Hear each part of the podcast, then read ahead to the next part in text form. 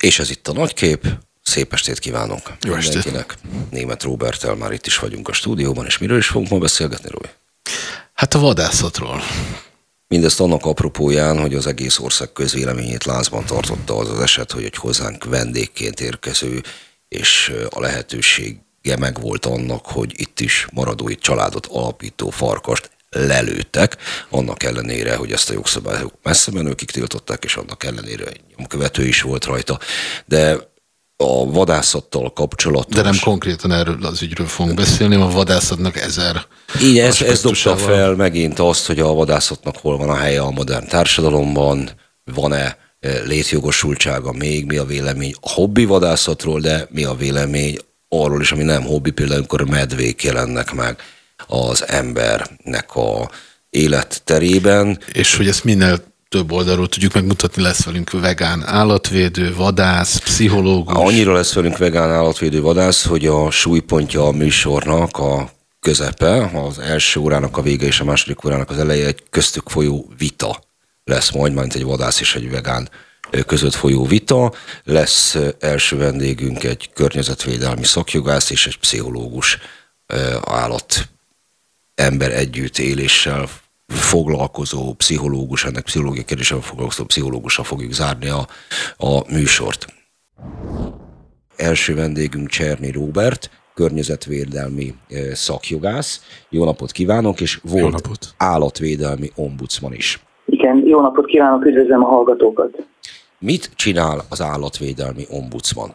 Hát ez egy nagyon érdekes kérdés. Már én nem vagyok civil állatvédelmi ombudsman, ezt hangsúlyozni kell, tehát a civil státusz.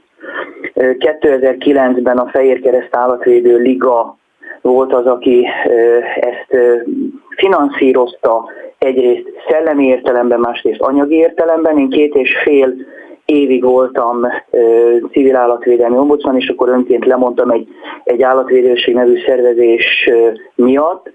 Az állampolgári jogok biztosa dr. Szabó Máté volt az, aki kvázi helyben hagyta ennek a civil állatvédelmi ombudsmannak a működését. Egyébként ez idáig az egyetlen ilyen státusz volt, amelyet kvázi hivatalos helyről helyben hagytak, jóvá hagytak, más ilyenről nem tudok. Ugye már mind a jövő nemzedék ombudsmanja, mind egy állatvédelmi ombudsman valami valakinek olyannak a jogát védi, aki nem jogképes, tehát nem tudja érvényesíteni hatóságok különböző fórumok előtt a saját jogait.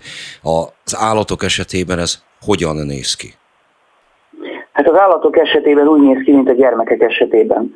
Nagyon sok tekintetben találkozik a gyermekjog és az állatvédelmi jog, a védtelen kiszolgáltatott élő lényekről beszélünk, mi magunk emberek ugye élő lények vagyunk, tehát a sajnos hazánk rendkívül alacsony szinten foglalkozik, a, amit ön is említett, a jogképességgel a védtelen élőlények vonatkozásában. Nagyon-nagyon alacsony szinten, és süket fülekre talál most már évtizedek óta, tehát az állatvédelmi törvény az első, ugye a 98. évi 28-as első parlamenti vitájakor én joghallgató voltam, és az Országgyűlés Környezetvédelmi Bizottságában dolgoztam a 90-es években. Én is egyik előkészítője voltam, Szili Katalin akkori környezetvédelmi államtitkárnak köszönhetően az állatvédelmi törvény szövegének. Az egy klassz munka volt, tehát joghallgatónként, diákként, és aztán én benne maradtam ebben, az édesapám egyébként nemrég halt meg, erdész volt, tehát család is az indítatás, hogy a környezettel, a természettel foglalkozunk, de az állatvédelemnek ahhoz, hogy fejlődni tudjon, és most jogászként mondom, a jogterületeket illetően, amelyek védik az állatokat, egy új filozófiára van szükség. Ezt a filozófiát tőlünk néhány száz kilométerre nyugatra már ismerik. Ennek a filozófiának egyik kutatással megtűzelt pontja például egy farkasnak jeladóval történő szabadon engedése. Ez egy nagyon különleges történet, és nagyon veszélyes történet a magyar államra nézve. Az én meggyőződésem az, hogy nemzetközi megítélésünket illetően veszélyesebb, mint mondjuk az, hogy Putyinnal milyen kapcsolatot tartunk fönn. Bocsánat, hogy ezt így belekevertem. Egy háborús tragédiát, egy tragikus helyzetet nem szeretnék összekeverni egy, egy élő állatnak a lelövésével, de Magyarország presztízséből és Magyarország számára ez a farkas kilövés, ez egy, ez egy, ez egy szégyen teljes Ezt egy picit azért lábjegyzetelni, hogy, hogy miért, tartja ezt, miért tartja ezt aggályosabbnak vagy súlyosabbnak? A, a, nyilvánvaló, hogy ezzel a rendkívül tragédiával, az orosz-ukrán háborúval én nem szeretnék foglalkozni, nem vagyok politológus, nem vagyok politikus, és, és, és nem értek a, a, a nemzetközi együttműködéseknek a szintjéhez, de a nemzetközi természetvédelmi együttműködésekhez meg talán egy kicsit igen. És én ezzel hasonlítom össze, tehát a megítélését egy, egy jeladóval ellátott külföldről idevándorolt farkasnak, amely egy, egy nemzetközi természetvédelmi programnak a keretében került a megfigyelés tárgyává.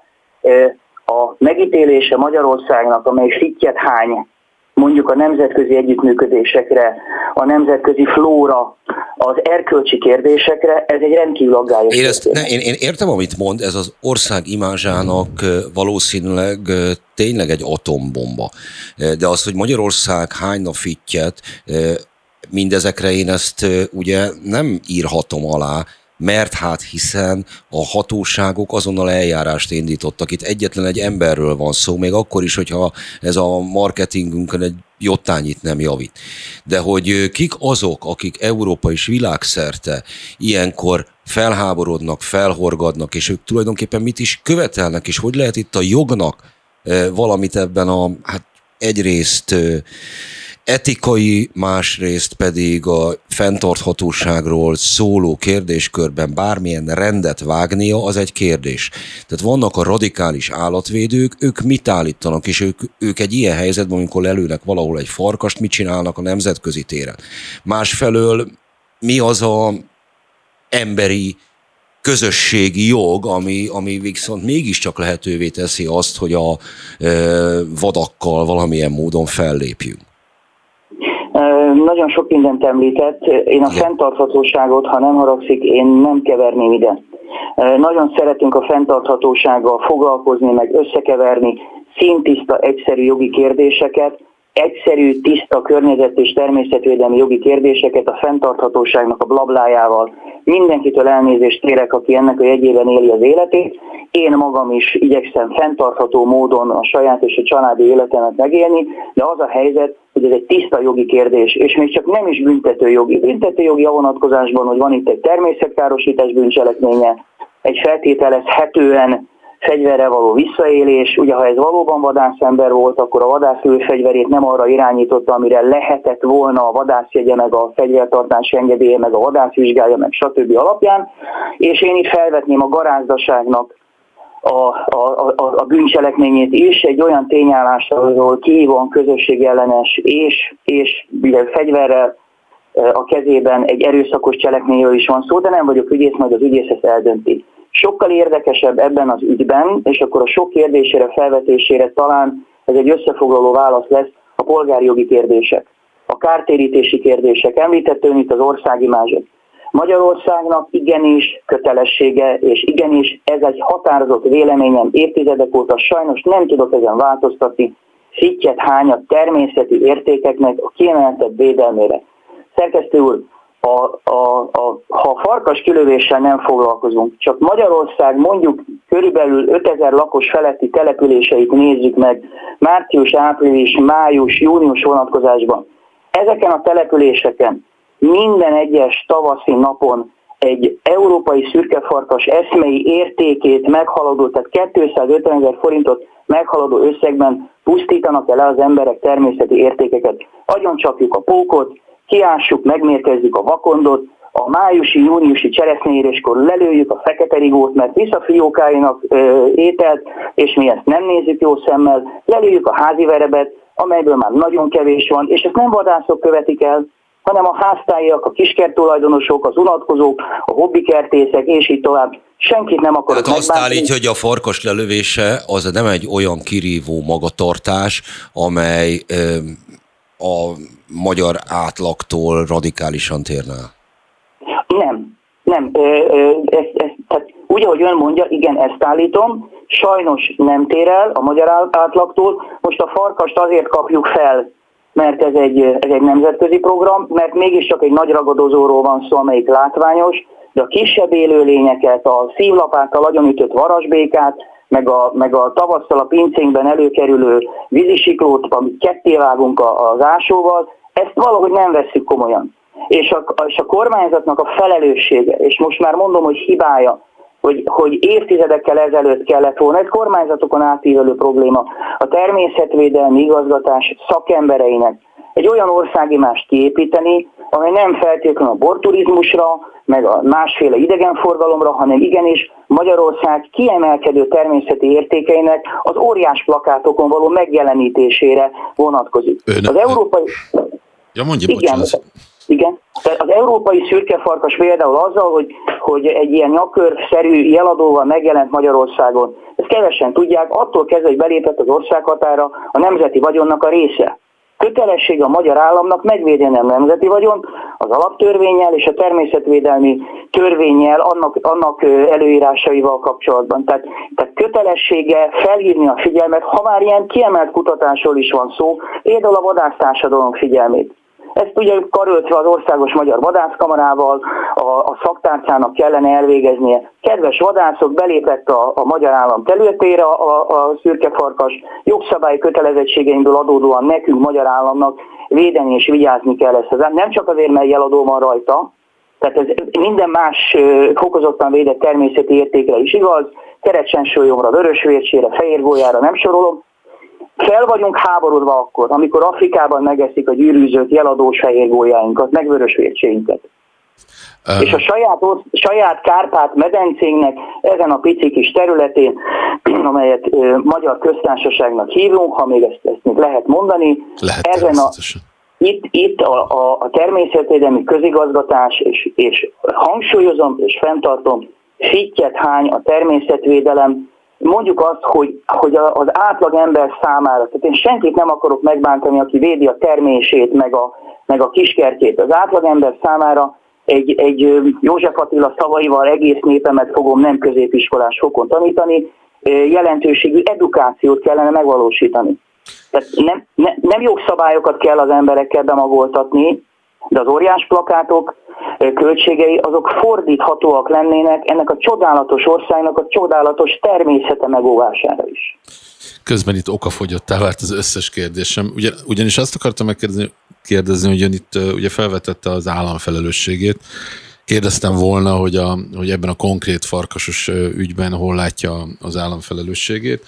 És azt is megkérdeztem volna, de közben, közben erre is válaszolt, hogy azt mondja, hogy hogy Európában máshol ezt jobban csinálják, hogy Magyarországon ez egy évtizedes probléma, de közben, ha jól értem, akkor azt mondja, hogy ahol ezt jobban csinálják, e, és ahol fölhívják az emberek figyelmét, hogy, hogy ne verjék a nyullapáttal a vakondot, meg ne vágják ketté a, a pincében talált siklót, ott valami fajta edukáció zajlik, ha jól értettem. Hát, hát így van, így van. Tehát ha, ha az átlag magyar állampolgár komolyan veszi azt, hogy, hogy ezek a védett állatok nem véletlenül 1983, ha jól emlékszem, az első olyan KTM rendelet. Én akkor 10 éves gyerek voltam, de lehet, hogy mulatságos. Nekem akkor már a kezembe volt 10 évesen ez a magyar közöny, valahol még meg is van a, a, a, régi irattáraimban, de, de ez a magyar közöny sorolta fel először a védett természeti értékeket eszmei értékkel. Akkor még a szürkefarkas például, ha már, ha már itt tartunk ennél a sztorián, még nem szerepelt közöttük. 91-ben lőtték ki az utolsó, mert a 70-es, 80-as években rendesen lőttek vadászok Magyarországra betévedő európai szürkefarkas. 91-ben lőtték ki az utolsó ilyet, 93-ban védetté, alapvédettségű vált ez a természetvédelmi érték, és fokozottan védett 2001-től lett, ha jól emlékszem. És ugye nagyon fontos a farkas viselkedésével is foglalkozni. Sokan azt hisszük, hogy a felháborodásnak, amit nagyon helyesen tartok, tehát nagyon helyesnek tartok, és nagyon fontosnak tartom, hogy a, hogy a magyar társadalom, ha nem háborodik fel azon, hogy a szomszéd leveri a fecskefészket, vagy, vagy agyonveri a vakondot, legalább ezen ezen akkor rágódjon, és, és ilyenkor induljon el egy kiemelt tiltakozás. Én vadászkamarai tag vagyok, én nem vagyok vadásztársasági tag, nagyon sok vadászbarátom van, e, de folyamatosan mondom nekik, főleg saját gyakorlati tapasztalatból, én három olyan megyei vadásztársaságot, különböző megyékben egyébként nem fogom említeni, ismerek, ahol a vadásztársaságon belül vagy az elnök, vagy a hivatásos vadász, vagy egy, egy, egy sportvadász e, jogellenesen kutyát lőtt ki Nem kóborkutyát, hanem nyakörves, mentőkutyát, pedigrés, magas pedigrés kutyát. Volt olyan per, amit megnyertünk, és, és kártérítést kellett fizetni a vadásztársaságnak. Tudja, mi lett a következménye szerkesztő úr? Semmi. A vadásztársaságból ezt a szemét nem zárták ki. Egyikből se. Egyik, egyik megyében sem zárták ki az adott vadásztársaságból azt, aki jogellen megállapítható a bíróságítélettel megállapított jogellenes cselekményt követett el. Tehát a vadásztársadalom még mindig nem zárja ki a soraiból az ilyen személyeket, rossz fényt vetítve az igaz és, és normális vadászokra. Ebben az ügyben sincsenek illúzióim. Nem tudom elképzelni, visszatérve a farkas viselkedésére, a hibásan megtanult viselkedésére, hogy ott, ahol ezt a farkast kilőtték, ott a helyi társadalom, a helyi gazdák megvetnék ezt az embert. Na, Sőt, hát örülnek, akkor... is, Sőt, örülnek is neki, hogy a kecskét, a birkát, a lovat nem közelíti meg ez a, szar, a farkas, például egy szarvas sem, ha már a vadászoknál tartunk, de az a helyzet, hogy mindenki rosszul tudja. A farkas, ha kárt okoz a vadállományban, a háziállatállományban, az falka tagként okozza. Tehát a falka okoz igazi nagy kárt. Egy magányos farkas dögöt eszik, pockokat, kisnyulakat és így tovább, semmilyen jelentős kárt nem okoz. Ezt a közvélemény többsége is így látja, de jó, hogy említette a vadászokat, meg jó, hogy ide futott ki a beszélgetésünk, mert percek múlva az Országos Magyar Vadászkamara szóvivőjével, Földvári Attilával fogunk majd beszélni, pontosabban ő fog vitatkozni majd Némedi Edina állatvédővel, aki egyébként vegán. Köszönöm szépen Köszönjük. Cserné Robertnek, hogy vendégünk volt, a vehemenciáját meg külön. Én is köszönöm. Köszönöm. Minden jót kívánok. Minden jót, viszont hallásra. Viszont hallásra. És megyünk is tovább, ez itt a nagykép német Robertel és velem Hont Andrással, és következő blokkunk egy vita a nagyképen belül, ha tényleg vitára kerül sor. Minden esetre a szereplőknek a személye az erre engedhetne következtetni, ugyanis itt van velünk Németi Edina, az állatmentő szolgálat munkatársa, állatvédő, egyébként pedig, ha jól tudom, vegán, és Földvári Attila, a Országos Vadászkamara szóvivője és a Vadászati Védegylet főmunkatársa, de egyetlen szervezetnek a pontos megjelölése sem sikerült nekem, mert egy picikét hosszabb mind a kettő, bár ő nagyon elégedett volt a felkonferálással, de nem, nem, azt hiszem, hogy nem sikerült teljesen. Földvári Attilához fordulok, hogy akkor a titulusokkal mégis mit, mit, mit rontottam el? Csak rövidíteni sikerült, de egyébként mind a két szervezet többé-kevésbé ebben a formában megáll. Köszönöm szépen. No most ugyebár arra számít... Itt kéne tapsot ember... bevágni, ugye? Köszönöm szépen. Az ember arra számít, hogyha egy vegán és egy vadász összejön, akkor a lőfegyverek előkerülnek, de ezután nem az állatok irányába, hanem egymással szembe fordítattatnak. Ehhez képest, amikor most itt találkoztak, ölelés, boldog mosolyok, hirtelenjében mi Robival nem tudtuk ezt hova rakni, mert hát hiszen... Megvalósult a világbéke. Igen, de mégiscsak az lenne a, a, az embernek így az első számú elvárása, hogy itt, itt valami teljesen atavisztikus, kibékíthetetlen ellentét van. Hát, hogyha lehet, akkor ezt ö, megválaszolnám én. Attilával nekünk már így ö, lassan történelmünk lesz. Több éve ismerjük egymást, a mi alapítványunk ment vadállatokat is, többek között rókákat, ugye akik valljuk be, a, nem kifejezetten a vadászoknak ugye a kedvenc favorit állata. És, Mármint milyen szempontból nem favoritállat? Lelőni nem favoritállat, vagy pedig nem szeretik a létüket? Hát nem is az, hogy nem szeretik a létüket, hanem hogy sok van belőlük, és hát ugye az egyik szemszögből... Kedvelt vadászati célpont. Igen, ugye a rókák okoznak szempont, tehát problémát, ugye a, a mi szemszögünkből meg inkább az embereknek a kezelése, rókák kezelése okoz inkább problémát. Ugye mind a ketten más nézőpontból vagyunk képesek megközelíteni a dolgokat, de ebből kifolyólag, hogy ugye mi mind a ketten érintettek vagyunk vadállatok témájában, ezért kénytelenek voltunk kommunikálni. És rájöttünk az idő során arra, hogy mind a ketten tudunk úgy egymással egymással kommunikálni, hogy én képes vagyok azt feldolgozni, hogy ő egy vadász, ő ugye máshogyan van ebben a témában szocializálva, más szemszögből nézi olykor a dolgokat, én pedig ugye egy vegán állatvédő vagyok, aki megint már szemszögből nézi a dolgokat, és annyira nem akarjuk ráerőltetni ugye a másiknak a nézetét, hanem inkább azokra a problémákra összpontosítunk, amik fedésben vannak. Mert hogy vannak ilyen dolgok, ezt, amik ezt egyiknek se Ezt megtaníthatnák a magyar közélet több de nem, szereplőinek. Igen, hogy van egy közös halmaz, és abban a közös halmazban együtt dolgoznak, mert hát hiszen a vadás sem feltétlenül ellensége az összes élőlénynek. Ez érthető, ezt, ezt értem. De most Fölvári Attilától kérdezem, amikor először szembesült az, hogy állatvédővel fog leülni, vitázni, megbeszélni bármilyen konkrét ügyben, bár nagy vadakhoz vagy vadakhoz szokott lelke van, volt-e benne félsz? Elmondom a történetét, és talán Edina is emlékszik rá, hogy mikor és hogyan beszéltünk mi először. Ez 2015 tavasza volt, ezt onnan tudom, hogy igen, akkor viszonylag friss voltam még a vadászati érdekképviseleteknél, és egy szombati napon csörgött az irodában a telefon, pont valami dolgom volt, ez volt Edina, mert hogy találtak azt hiszem, hogy kerítésbe gabajodott őzet, és szerették volna megtudni, hogy ki az illetékes vadásztársaság, hogy ha kigabajítják a kerítésből, akkor mi legyen vele, elengedhetik, nem engedhetik. Ha jól emlékszem, az az őz volt, de miután több ilyen történetünk volt, utána már egészen jól együttműködtünk Edinával. Lehet, hogy nem pont az őz volt, hanem mondjuk valami lakott területen megjelent róka. Általában a róka. Ezek szoktak lenni? Ezek szoktak lenni, meg a vaddisznó, de a vaddisznóhoz szerintem edináig sem nyúlnak. Szívesen meg a vaddisznó önellátó, ahova belegabajodik, onnan el is megy általában. No, lényeg a lényeg, hogy így indult a mi szerelmünk 2015-ben.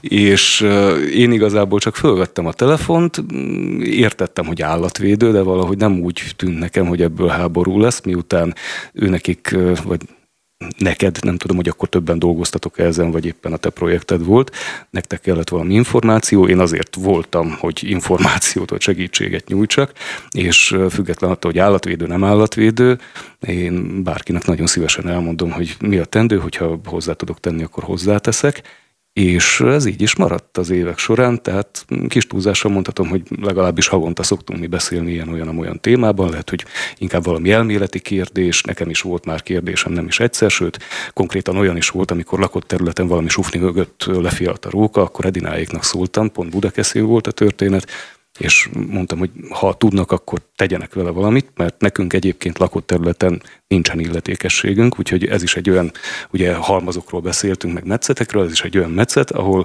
pont, hogy ki tudnak minket segíteni. Na, akkor... Igen, és mindemellett ugye mind a ketten tudjuk azt is, hogy tehát, hogy vadállatok mentésére szükség van, és jelen pillanatban a, a jogszabályok az inkább így egy ilyen fekete lyukra emlékeztetnek minket, úgyhogy mi nagyon szeretnénk, ugye, hogy ennek rendes szabályozott környezete legyen, és nyilván ugye a vadállatok ugye a vadászokra vannak bízva az ő felügyeletek alatt vannak, hogyha én, mint állatvédő, ugye elkezdek háborúzni a vadászokkal, az életben nem lesz megoldás.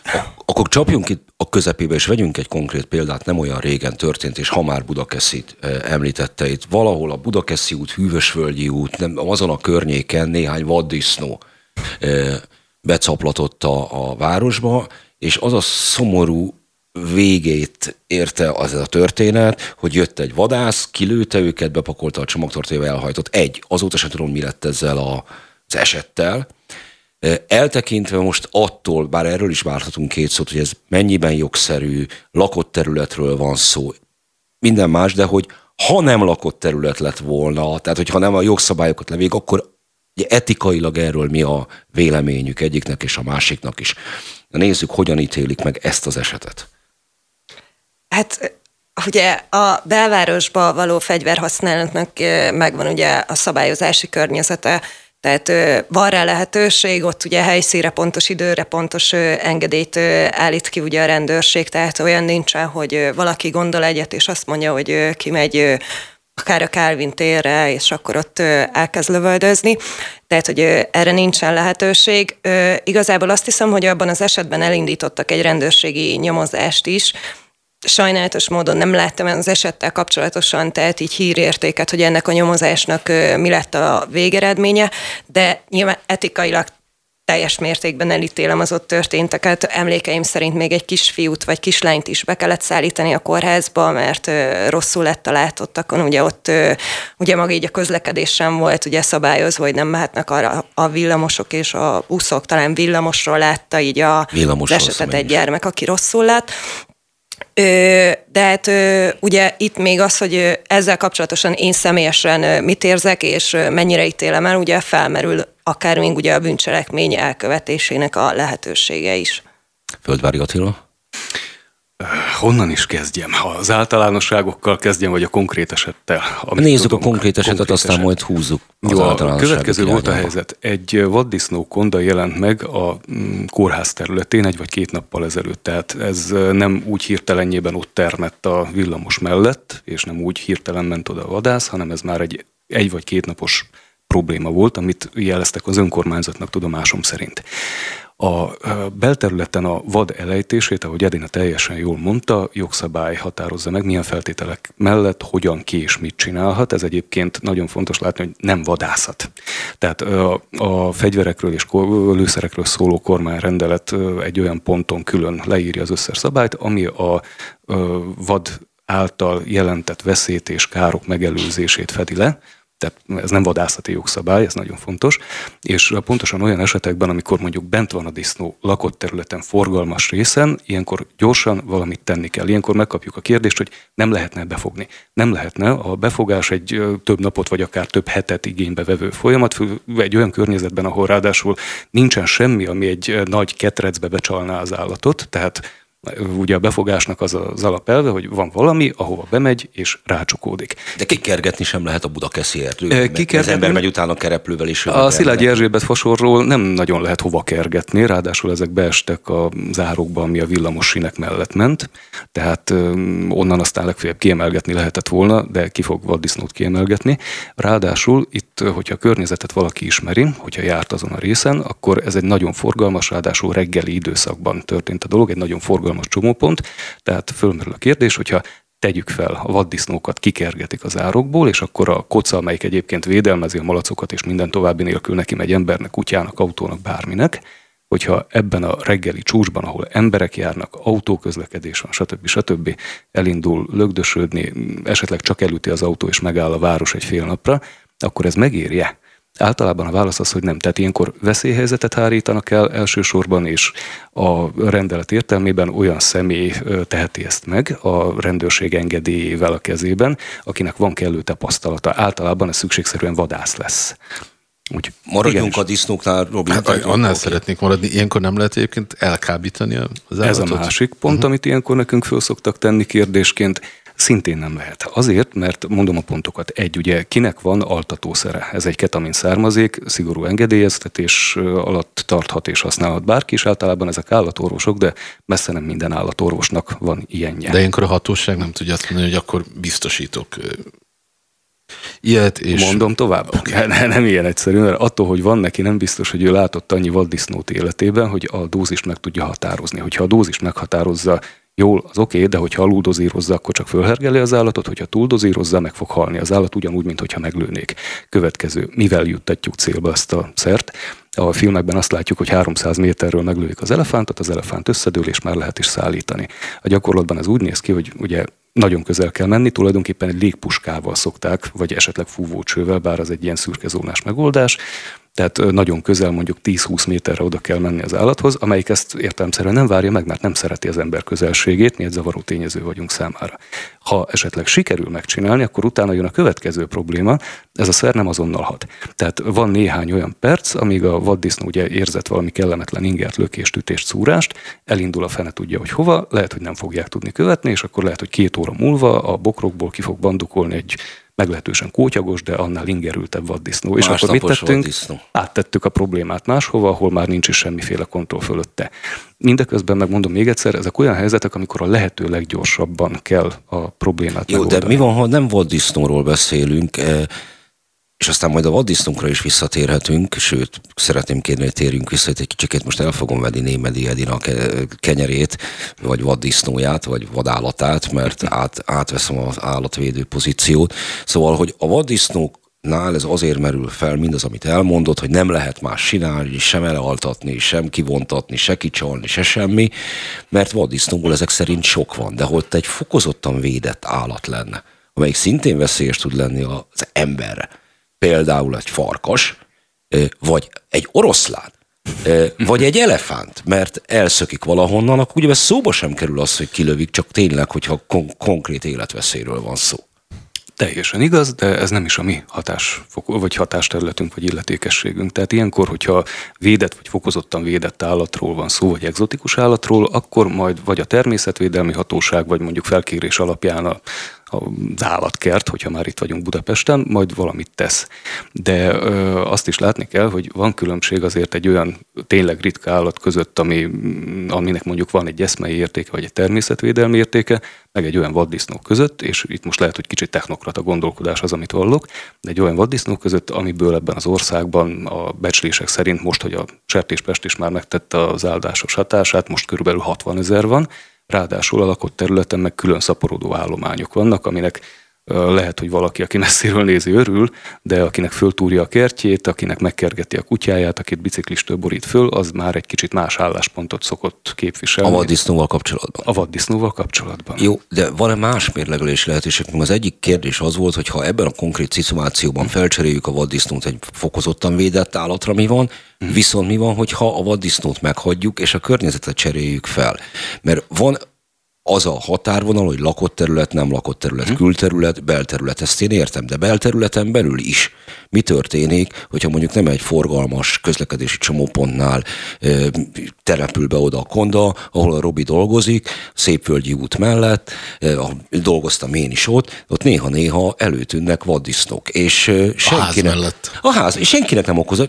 Tudomásul vesszük, hogy mi, mi költöztünk oda, az még pár évtizede is nem lakott terület volt, vagy nagyon gyéren lakott. Igen, ugye itt fölmerül mindig a kérdés ilyen esetekben, és aztán majd lenne egy ilyen másik elvi kérdésem, aztán lehet, hogy arról majd később beszélünk, de most maradnék ennél, hogy, hogy kinek az élő, ki, ki, kit zavar, ki, kinek az élő helyére ment be. Szóval ezek mindig ilyen hát, Tudja azt mondani egy vadász, annál, hogyha hiába belterületen történik, hiába vannak ott emberek, iskolák, munkahelyek és a többik, de egyébként ott el tud a málnásban a vaddisznó kóborolni, senkinek nem ártott, hogy elhagyjuk. Hát hogy ne.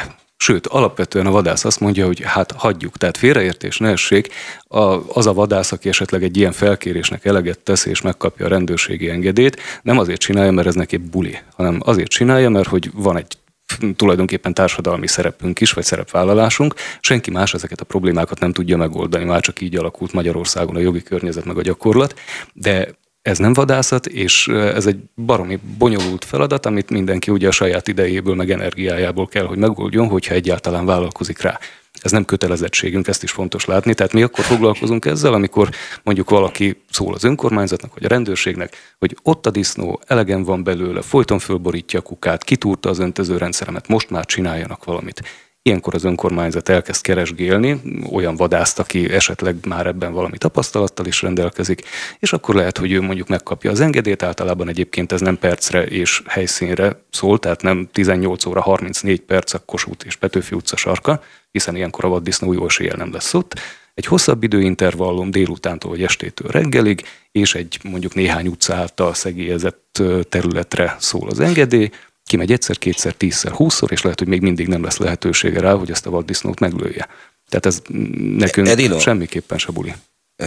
Azt hiszem, hogy mi ketten abban biztos egyetértünk, hogyha ez a feltételezett hely, feltételezett eset egy külváros, elővárosban, kertes övezetben van, akkor szerintem eszünkbe sem jutna engedélyt kérni az önkormányzattól, hogy kerítsen valami vadásztársaságot és lőjék ki, hanem megpróbálnák a kukánkat és a kerítésünket valami olyan vadelhárító módszerrel felszerelni, hogy a vaddisznó ne ott akarja kitúrni, nem?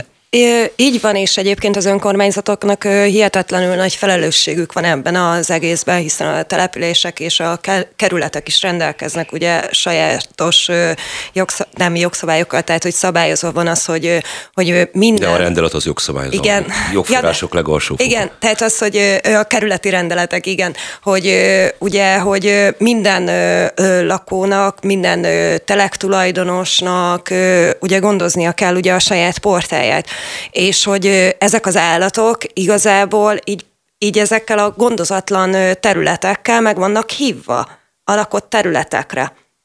Tehát, hogy már innen indul a probléma. Úgyhogy itt sajnálatos módon, és látom, hogy Attila nagyon erősen bologat mellettem, hogy ez részben az önkormányzatok hanyagsága is. Hiszen nekik, hogyha olyan területről szereznek tudomást, és, és hát könnyű tudomást szerezni, hiszen járnak ugye az adott településen, akkor ott igenis utána kellene menni a történetnek, és fel kell szólítani ugye a, a, a telkek területek tulajdonosait, hogy gondozzák a területüket. Mert akkor, hogyha nem gondozzák, akkor, tehát hogyha az kvázi átvarázsolódik egy, egy, egy kisebb erdővé, akkor ne csodálkozzunk azon, hogy ott megjelenik a vad. Kedvenc témánknál tartunk tulajdonképpen, azt hiszem, Robi, mert hogy itt ha el is vonatkoztatunk a, a vadak, egy mentalitásról van szó, ami bármilyen más területen tud problémát okozni. Én nagy individualista vagyok, meg én házam, én várom, de hát közösségben élünk, beköltözünk bizonyos jellegű helyekre. Mindegy, hogy elővárosban, ahol előfordulhatnak, vagy a vadak, vagy a belvárosban, ahol meg turisták. E, szóval nem úgy van az, hogy nekem a külvilág csináljon egy olyan helyzetet, mint hogyha én egy mini köztársaságban élnék, és az összes körülményt én állapítom meg hanem valahogy alkalmazkodnunk kell ahhoz, hogy mondjuk belvárosban élünk, az nem fog leállni. Este tízkor külvárosban élünk, be fognak jönni az őzek meg a vaddisznók. Nem, nem, nem arról van itt szó, hogy az önkormányzat hivatal... Tudod, eszembe jut az em, egyszeri ember, aki kiköltözik a belvárosból, mert ott túl nagy a zaj, túl sok a turista, túl sok a bulizó, kimegy a külvárosba, onnan meg húzzanak el az, onnan meg, onnan meg legyenek szívesek, húzzanak el az állatok, akik ott, szóval ez nyilván nem megy. De ez, ez, ez, nem tudom, hogy ez mennyire így van, mert ugye az lelőtt farkas ügye, ami ezt a műsort ihlette, bár nem, alapvetően nem arról van szó az egy előhívott egy ilyen nemzet karakterológiai vitát, hogy Magyarország mennyire a legelmaradottabb része Európának ezzel szemben, hogy a szerencsétlen jeladós farkast, amelyik átjárta egész Ausztriát, el tudott jutni Borsodik, na akkor ott valaki kilövi, hogy ez a fajta mentalitás tényleg jellemző ránk. Az előző vendégünk azt mondta, hogy ha nem a farkasról lenne szó, akkor igenis jellemző, vagy ez, ez, ez a modern emberrel nyugaton mindenhol így van. Hogy vesz egy kiskertet, vesz bele egy házat, csinál oda magának úszómedencét és grillteraszt, és akkor innentől kezdve őt a vaddisznók hagyják békén, és lőjére neki valaki, hogyha mégis gondot okoz. Mondjam, jellemző, mondjad. bocsánat, nem kell egyébként vaddisznóig menni, nálunk volt olyan eset, hogy valakinek a területén megjelent egy róka és tehát, hogy a hölgy az eszméletlen frászt kapott az egész dologtól, hogy mi az, hogy őnek átmegy a területén egy róka, és úr is, és valamit csináljunk, és vigyünk egy csapdát, és tényleg ott már annyira elvadult az egész szituáció, nem szoktunk ilyet csinálni, de mondtuk, hogy jó, ennyire zavarja, akkor odaadjuk a csapdát, oldja meg. Nem tudta meg becsapdázni a rókát, nem, nem egy nagy vasszisz lesz egy ilyen csapdának a használata, és minket hívott, tehát nagyon-nagyon felhangon és agresszívan, hogy de menjünk oda, és oldjuk meg az ő problémáját, mert hogy ő el fog költözni. Tehát, hogy Tehát, hogy így... Ezt szeretnénk. A holdat javasolnánk, hölgyek. Persze, de az, hogy már ennyire, ennyire frászt kapott, hogy mit keres ott egy, egy Figyelj, most olvastam, hogy, hogy a holdon nem lehet telket venni, úgyhogy egyelőre ez sajnos nem fog menni. Na szóval, hogy elküldni, de akkor Attila, önt kérdezem ugyanerről. Ez. Nem vagyok szociológus, úgyhogy nem merném azt mondani, hogy nemzeti vagy nem nemzeti, vagy kelet-európai, vagy balkáni sajátossága az, hogy veszek egy házat, és onnantól minden úgy legyen, ahogy én mondom, de az tény, amit Edina is mondott, hogy az egésznek a forrás az tulajdonképpen három dolog. Most a belterületi vad megjelenésről beszélünk, mint mm, problémáról, konfliktus forrásról. Az állatok nem hülyék, három dolog kell nekik ahhoz, hogy valahol megmaradjanak és használjanak egy területet. Kell a búvóhely, ami ugye lehet egy önkormányzati terület, amit egyszerűen hagynak felgazosodni, fölbokrosodni. Itt nagyon jól el van délutántól, illetve reggeltől estig, a mégis el nem indul sötétben portyázni. Ez igaz a vaddisznóra, meg a rókára ugyanúgy egyébként.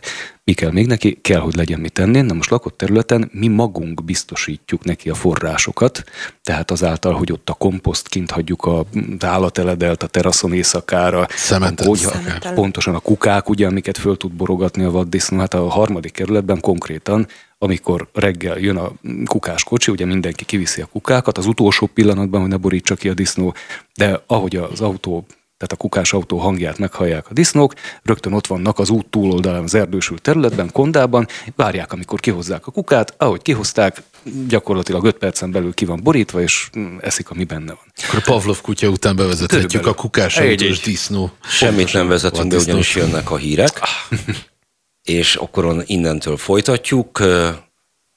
Majd megint egy cserét fogok kérni, hogy gondolatilag az állatokat egy, váltsuk fel egymásról, hogy akkor mi a helyzet Földvári Attilával, az Országos Magyar Vadászkamara szóvivőivel és a Vadászati Védegylet főmunkatársával, illetve Némedi Edinával, az Állatmentő Szolgálat munkatársával beszélgetünk. És ez itt a nagykép, Földvári Attila és Némedi Edina, utóbbi az állatmentő szolgálat munkatársa, előbb pedig az Országos Magyar Vadászkamara szóvivő és a Vadászati Védegylet munk, főmunkatársa. András, egyre jobban belejössz. Ugye? Ugye? Ezzel fogok aludni itt, hogy mor- morgyok magamban. Hát nekem is időbe telt, hajnal kettőkor fölkelsz, és így mondod. Állatember együttélésnél tartottunk, annál valahova betéved róka, vaddisznó, mi a teendő. Alapvetően azt hiszem, hogy arra jutottunk, hogy igazából vadászt hívni, az tényleg a végső megoldás, és nem jó, és az ember tegyen meg mindent annak érdekében, hogy ne jöjjön oda a vad, vagy hogyha ott van, Így akkor menjen el magától. De mi van abban az esetben, hogyha itt nem vaddisznóról és nem rókáról van szó, hanem például medvéről, amelyik feltűnt szintén kelet, ö, észak-kelet Magyarországon nem olyan ö, régen, Székelyföldön pedig hát folyamatos problémát okoz, ez ugyanis veszélyes tud lenni az emberre is. A székelyföldi probléma egy nagyon szemléletes példa, és azt ö, tudni kell, hogy 2016-ban Romániában leállították a nagyragadozók vadászatát. És azóta vannak a, azok a problémák, amikkel mindez idáig folyamatosan évről évre szembesülünk a hírekben. Tudnilik, fölnőtt már több olyan generációnyi medve, amelyek nem tartanak az embertől. Tehát semmiféle veszéllyel nem társítják az ember jelenlétét, az ember okozta ingereket, Mert hogy nincs ilyen típusú tapasztalatuk. Pontosan, pontosan, és innentől De ugye Aki lelő az ember, annak sem lehet már tapasztalat, mert hát hiszen az egy lelőtt medve. ez kétségtelen, de hogyha mondjuk akár csak azt tudja, hogy hanghatás volt, tehát egy nagy durranás, és látta, hogy mondjuk a másik medvének ettől baja lett, akkor ő azt fogja tudni, Tehát hogy ilyenfajta ez nem jó. van nyilván. Pontosan. Ha. És azért a bocsok is tanulnak az anyáktól, mindennek az egyenes következménye az, hogy tusnád fürdőn fényes nappal három medve be tud menni egy kukás konténerbe, ami ugyan le van zárva valahogy, de mégiscsak megtalálják az útját. Félreértés ne essék, nem azt mondom egyáltalán, és a székely Nem az, hogy megtalálják az útját. én Hát addig feszegetik a Szem- rácsot, ami Szenvedélyes lakóautós vagyok, jó sokáig volt. És ha, ahol a, állt a telepen a mi kocsinkat, behozta az egyik kölcsönzött lakóautót, behozta valaki az oldalán egy hatalmas nagy lukkal, ugyanis a medvék megérezték, hogy ott van a hűtő. És benyúlt, és kiszedte Igen, igen. onnan. Na tehát, igen, ott No, tartottuk, tehát az a lényeg, hogy ez most történetesen a vadászatnak az egyik funkciója, hogy azért valamiféle egészséges határt és tartást ugye az állatok és az ember között kialakít. Ezt többször, többször érintettük most, mert szerintem picit itt ennél álljunk már meg, hogy itt ugye a, vi- a vadászat körüli vitáknak ilyen állandó, visszatérő eleme lehet-e állatot ölni, mondjuk nagyon leegyszerűsítve mondom, etikusan, ö, valamilyen okkal megokolva azt, valamilyen fajta jól körülhatározott szakmaiság mentén, vagy nem, mi a vadászat funkciója, mi nem. Szóval ez egy ilyen állandóan visszatérő elvi kérdés valójában. Van. Szakmai és elvi kérdés. Van elvi rétege, van szakmai rétege. Hogy beszéljünk meg egy picit erről, mert most már tényleg második, harmadik témánál. Edina akart szerintem valamit mondani de erre a felvezetőre. szerintem- Szerintem, kezdjünk el maradjunk erről beszélni, és akkor ezt lehet- Medvénél, hogy én értem azt, hogy veszélyérzet nem alakult ki bennük, de feltétlenül csak a lelövése az egyik szülőnek alakíthat ki a bocsokban ö, olyan tapasztalatot, hogy fél az embertől, vagy Azt még azért tudni kell, mi kapcsolatban vagyunk egyébként több országban így vadmentőkkel, vagy az ő ellátó állatorvosaikkal, ezért azért így a romániai helyzetből annyit tudunk, hogy sajnálatos módon ott azért az eléggé nagy divat, hogy vadállatokat kvázi így elrabolnak a természetből, és egyébként medvebocsokat is, farkasokat is, tehát ott például nem a kutya viadal működik, hanem állatorvosok számoltak be róla, hogy farkaskölyköket nevelnek fel imprint, és ott, ott farkas viadalokról ö, van szó, És uh, itt, uh, tehát még ezen kívül így uh, az egy nagyon nagy veszélyes játék, hogyha ezek az állatok, akik emberhez vannak szokva, visszakerülnek a természetbe. Mert hogyha így vannak felnevelve, akkor onnantól kezdve a viselkedésük az uh, erősen megváltozhat, egy-két százalék uh, tényleg a míg a kivétel alól kiesik. Másrészt meg ezt, ezt nem tudom, csak tippem van rá, ugyanúgy, hogy a Magyarországon sajnos új divat hullám lett ez a vadállatoknak az etetése, tehát így a közösségi hálózat az tele van az, hogy az emberek kézből vadállatokat etetnek.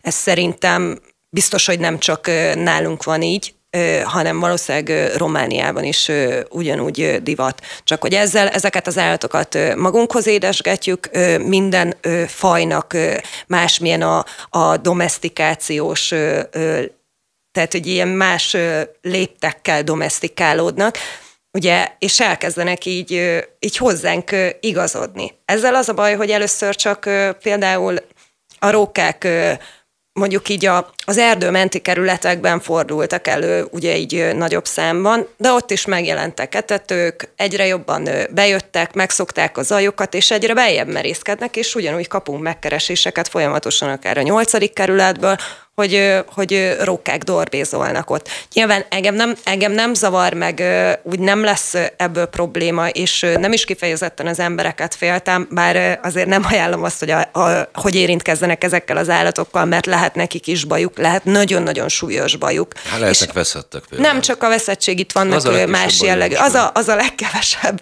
mármint arra a legkevesebb az esély, de ugyanúgy lehetnek olyan problémák, amik a, akár az egy ember például az életével fizethet érte. Azért, mert hogy ő megsimikált egy rókát, és utána mondjuk belenyolkált a szájába. Ne, ne, mi, mi történik? Hát akkor nézzük. Ne, ne veszhetjük nevén a gyereket, gondolom, hogy a róka Hú, nagyon nehéz gondolsz, kimondani. A, én is veszek egy mély levegőt, és Echinococcus multilocularis a tudományos neve ennek a vacaknak. Az a lényeg, hogy ez egy galantféregfajta, és az ürülékkel távozik a szervezetből. Na most a róka szőrén történetesen minden további nélkül ott lehetnek a peték, mm. hogyha megsimiszte az ember, hogy mondjuk direkt mondok egy nagyon ijesztő példát, de a róka belecsinált a homokozóba, a gyerekem játszott a homokozóba, aztán ugye, hogy a gyerekeknek ez elég jellemző vonások a szájába vette a kezét, Igen meg is van a baj, nagyon hosszú lappangási ideje van, és amikor már előjönnek a tünetek, akkor már tényleg csak nagyon drasztikus beavatkozásokkal, tehát egy De ebből látszik az, hogy, hogy nem az állat megölése ilyen helyzetekben a,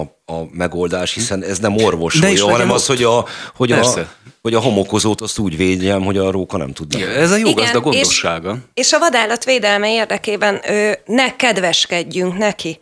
Mert hogy az nem csak ránk emberekre veszélyes, hanem ugyanúgy veszélyt jelent a rókákra, mert bejönnek, egyszer-kétszer majd lesz egy ilyen precedens eset, hogy majd bizonyítottan egy vadállattól megbetegszik egy ember, onnantól kezdve meg ugye el fog De szabadulni mi van abban az esetben, ha olyan állatokról, vadállatokról vannak szó, amelyek egyébként együtt élnek velünk, mert elférünk egymással térben, mindig is így történt, mondjuk madarakról, és ők mondjuk fecskebe fészkel a náttető alá, de vannak fecskénél domestikálhatóbb madarak, például a rigó az ilyen, az ott él velem, és hogy mondjuk, hát ez ugye barátságos lesz velem, én meg vele, hát jó, hát lefészkeltél ide, maradjál, akkor, akkor mi van? Oké, nem, persze madárral nem úgy viselkedünk, mint egy rókával, de nálunk a teraszon volt olyan Rigó belváros, a lehető legvárvárosabb, aki reggel ötkor jött a kajájáért.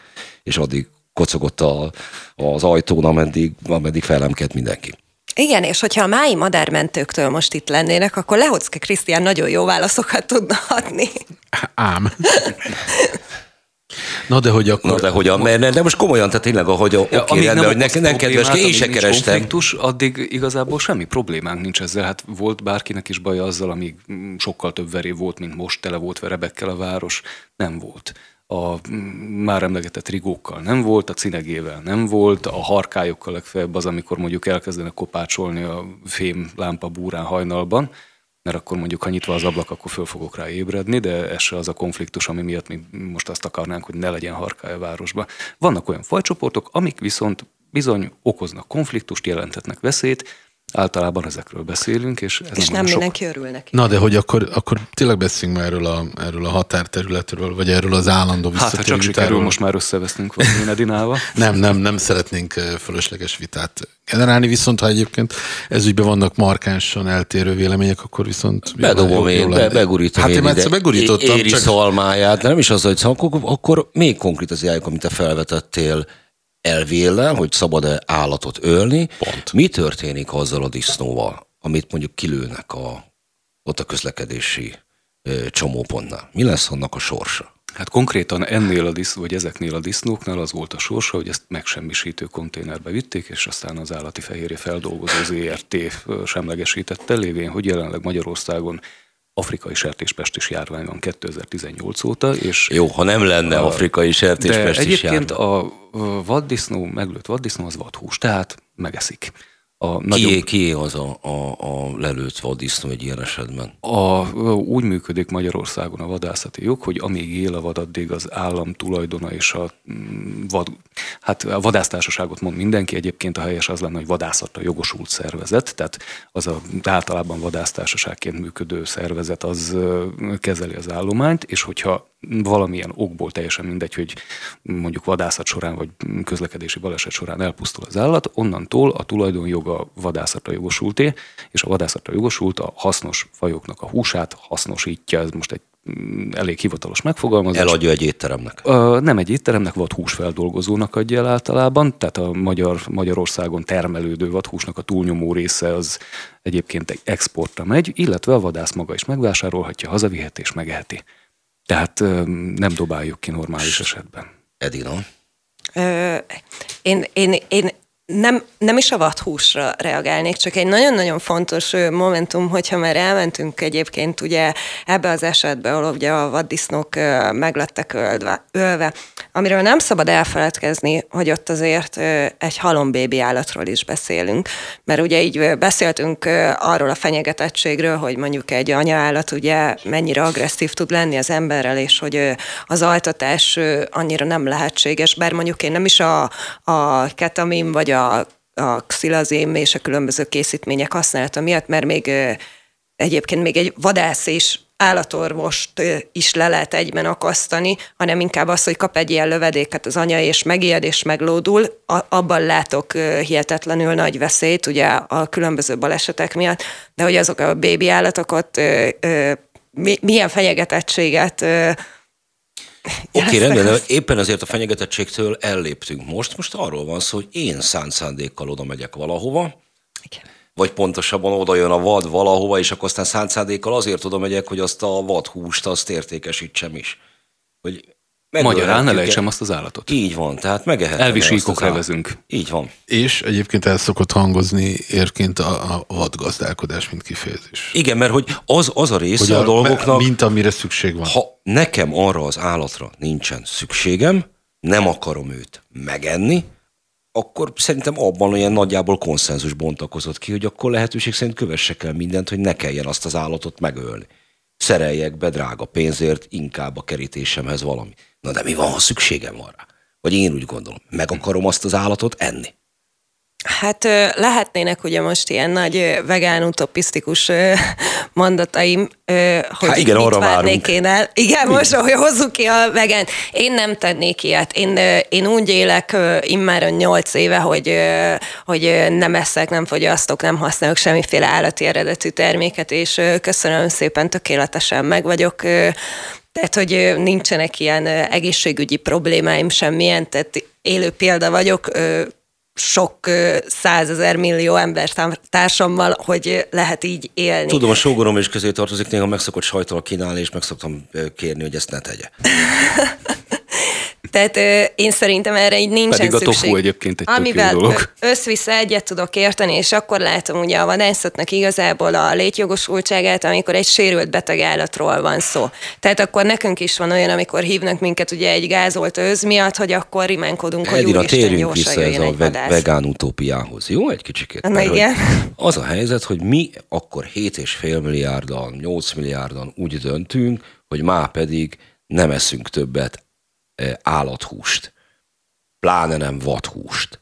És állati Csak, eredetű. Igen, és akkor, de akkor mi leszünk az egyetlen olyan faj, amelyik eredetét tekintve ragadozó vagy mindenevő, és ugyanerről az etikai problémáról a ragadozókat, a farkast, az oroszlánt, a medvét nem értesítettük. Tehát, hogy ez, ez valahol nem megy, mert, mert ugye nyilván úgy jutunk el ahhoz a gondolathoz, hogy ne egyél meg egy élő lényt, egy másik állatot, hiszen te is az vagy, hogy ő is Isten teremtménye, ő is jött valahonnan, élet, élet, milyen jogon oltjuk azt ki. E, de hát ő ezzel az elvi problémával nem szembesül egy farkas, attól még ugyanúgy meg fogja enni a pockot. Igen, de a farkas ugye egy ösztönállat, tehát hogy őtőle nem várhatjuk azt el, hogy bemegy a spárba, és azt mondta, hogy van nálam 2000 forint, és ezt szeretném venni. Ne haragudjon, ha vala, a járt mostanában a spárban, akkor nem, nem hiszem, hogy az lenne az első következtetés, hogy az ember nem ösztönállat. Tehát, hogy azt szerintem az ösztönállatokat elsősorban az üzlet központokban lehet megfigyelni belül. Igen, de még... Főleg, még, amikor még, akciós a sajt. Mi, gondol, mi gondolkodó ö, élőlények vagyunk, tehát ö, és volt, itt egy fejrázás, hogy nem? Nem, nem, nem, nem én semmi. Meg Pedig lehet, hogy azzal is egyetértenék. meg sem mozdultam. Tehát, alapvetően, tehát, hogy mi, De akkor mi nem gondol... is fogok semmilyen ráutaló mozdulatot tenni. Ugye mi gondolkodunk, olvasunk, próbálunk fejlődni. Vissza lehetne menni ugye az időben is, hogy akkor mit csináltunk, hogy csináltunk, de mindenféleképpen ugye ahhoz, hogy itt fenntartsunk ugye egy, egy normális létet, és arra is gondoljunk, hogy majd ezer év múlva is legyen lét, ahhoz mindenféleképpen szerintem minden téren fejlődnünk kell. Kisebb ökológiai lábnyom. Ugye mindent meg kell vizsgálni, hogy milyen terhet ró rá ugye a földre, mert hogy maga ugye a veganizmusnak ez is lenne a lényege, hogy itt nem csak az állat szemlélet, nem, nem csak ez a, a vonal, hanem ugye hogy, ugye, hogy az ökológiai lábnyom is egyre kisebb és kisebb legyen. Tökéletes megoldás, én ilyen téren rossz vegán vagyok, én azt mondom, hogy nincs de mindig azt mondom, hogy törekedni kell. És hogyha már valaki elindul a törekedésnek az útján, akkor már, akkor már ez egy, az egy tök nagy siker. Mi ugye gyakorlatilag is mentünk állatokat. Bemegyünk az állatorvoshoz. Mit csinálunk? Állatkísérletes termékeket használunk ugye az állatokon. De én felelősséget vállaltam azért az állatért, ugye, aki oda került a gondozásomba. Én, én nagyon sokat gondolkoztam ezen, hogy melyik kezembe uh, harapjak. De hát nem teltem azt meg, hogy nem kap ellátást az az állat. Tehát azt mondom, hogy ez már így régen el lett rontva, és hogy most vagyunk abban a helyzetben, hogy el kell indulnunk azon a vonalon, hogy jobb legyen. És hogyha lassú léptekben is, de fejlődjünk, és húzódjunk felfelé.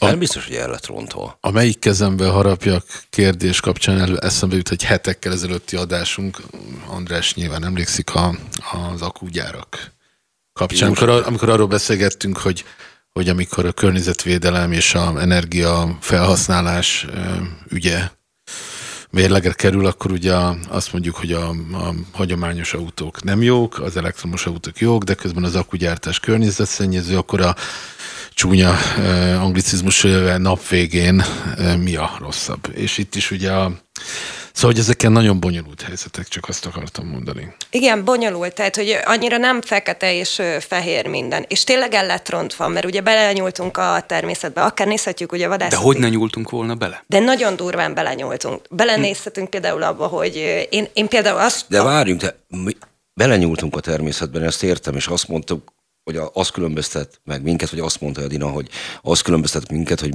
mi nem vagyunk ösztönlények, de hát dehogy nem azok vagyunk, a ránk ö, testált képességekkel, amiben a gondolkodás is beletartozik, próbálunk élni.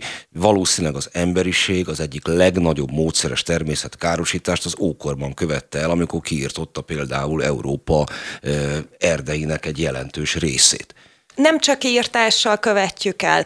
Ott vannak például a szörmetelepek. Hála jó égnek Magyarországon azért korlátozva van, reméljük, hogy teljes mértékben meg is szűnnek. De például a szörmetelepeknek a létezésé miatt ugye annak is van egyrészt természetkárosító hatása. Ugye Magyarországon is előfordulnak mosómedvék, nyestkutyák, tehát hogy ezek nem őshonos állatok, invazív állatok, mérhetetlenül sajnálom ezeket az állatokat, főleg amikor azt olvasom a híradásokba, hogy, hogy ugye, hogy vadászok lőttek, lőttek le ilyen állatot. Ezeknek az állatoknak semmi keresni valójuk nem lenne itt, és ilyen hülyeséggel, mert hogy az embernek szörmét kell hordania, minek.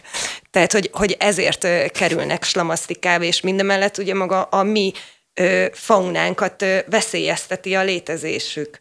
Tehát az, hogyha ugye nálunk így bekeverednek, Igen, de, de akár utalta, a Erre utalt a lobby, mindjárt Attilának megadom a szót, erre utalt előbb, hogy, hogy gyakorlatilag ez hogy néz ki, mert lehet, hogy kiváltjuk a szörmét, mert ugye szörmét azért kezdtünk el elve fordulni, mert fáztunk, mert nekünk nincsen olyan hőmérséklettől védő külső burkunk, amely a megfagyástól óvna. De ha most kiváltjuk valami szintetikus valamivel, lehet, hogy az sokkal nagyobb pusztítást visz véghez, mint ha, ha valaki a jeges medvét, amit amúgy is lelőne, felveszi a szörmét, Attila. Köszönöm, pont ezt akartam fölvetni, de most, hogyha globálisan filozofálunk itt, mondhatunk bármit, meg törekedhetünk az ökológiai lábnyom csökkentésére, vagy a természetkárosító hatások csökkentésére. Az ember ilyen szempontból ugyanúgy működik, mint az állat, arra törekszik, hogy a lehető legnagyobb állománya legyen, és a lehető legtöbb forráshoz jusson. Csak mi abban különbözünk az állatoktól, hogy mi befolyásolni tudjuk a környezetünket. Nagyon nehéz azt mondani az emberiségnek, hogy akkor ti például Indiában mostantól ne terjeszkedjetek és ne növekedjetek tovább. Ez nem az asztalon, tehát nem vagyok én se szociológus, másféle tudománynak a művelője, csak a logika az diktálja, hogy az ember akkor is terjeszkedni fog, és föl, föl fogja élni a forrásait. Viszont abban szerintem Edinának az előbb elmondott válaszában van valami nagyon figyelemre méltó, hogy ha valami megfordul, tehát ha direkt azért kezdek el állatokat tenyészteni, nem azért, hogy megegyem, hanem az, hogy megöljem és a szörmét hordjam, miközben azt ki lehet váltani. No de mi a Ez... különbség, hogy a húsát eszem meg, vagy a szörméjét öltöm magamra? Ilyen szempontból. Vagy mondjuk egy állattartó telep, egy disznótelep, egy tehenészet, az mennyiben különbözik ilyen etikai szempontok szerint véve a szőrmefarmtól? Hát abban az esetben, hogyha mondjuk környezete barátabb ruhával ki lehet váltani a, a szörmét, akkor etikailag annyiban van különbség, hogy az egyikre no, nincsen környezet, feltétlenül szükség. De a környezetbarát ruhát valahol gyártják, és annak ugyanúgy lesz ökológiai lábnyoma, ahogy ugye az akugyáraknak is van. Tehát mondom, minimalizálhatjuk a hatást, de még Jó, az hát is... nyilván mindig egyéni, vagy, vagy egyedi esetek kérdése meg kell, meg kell Inkább nézni, ott hogy... indul a dolog, hogy mondjuk mennyi élelmiszer dobálnak ki Magyarországon a kukába, azért, mert hogy megromlott. Mennyivel vásároljuk túl magunkat. Nagyon sokkal egyébként, már nem tudom, egy vagy két évvel ezelőtt hallottam erről egy riportot, és Európában valami nagyon előkelő helyen vagyunk a kidobott élelmiszerek tekintetében. Lehet, hogy mondjuk le lehetne kapcsolgatni a villanyt, mert hogy tulajdonképpen bármilyen technológia, amit mi most a világon használunk, így a civilizáltabb részén, ez mindig valahányszor megnyitjuk a csapot, fölszáll, vagy fölkapcsoljuk a villanyt, beszállunk az autóba, több, több, több, nagyon sok áttételen keresztül, de ez életeket veszel.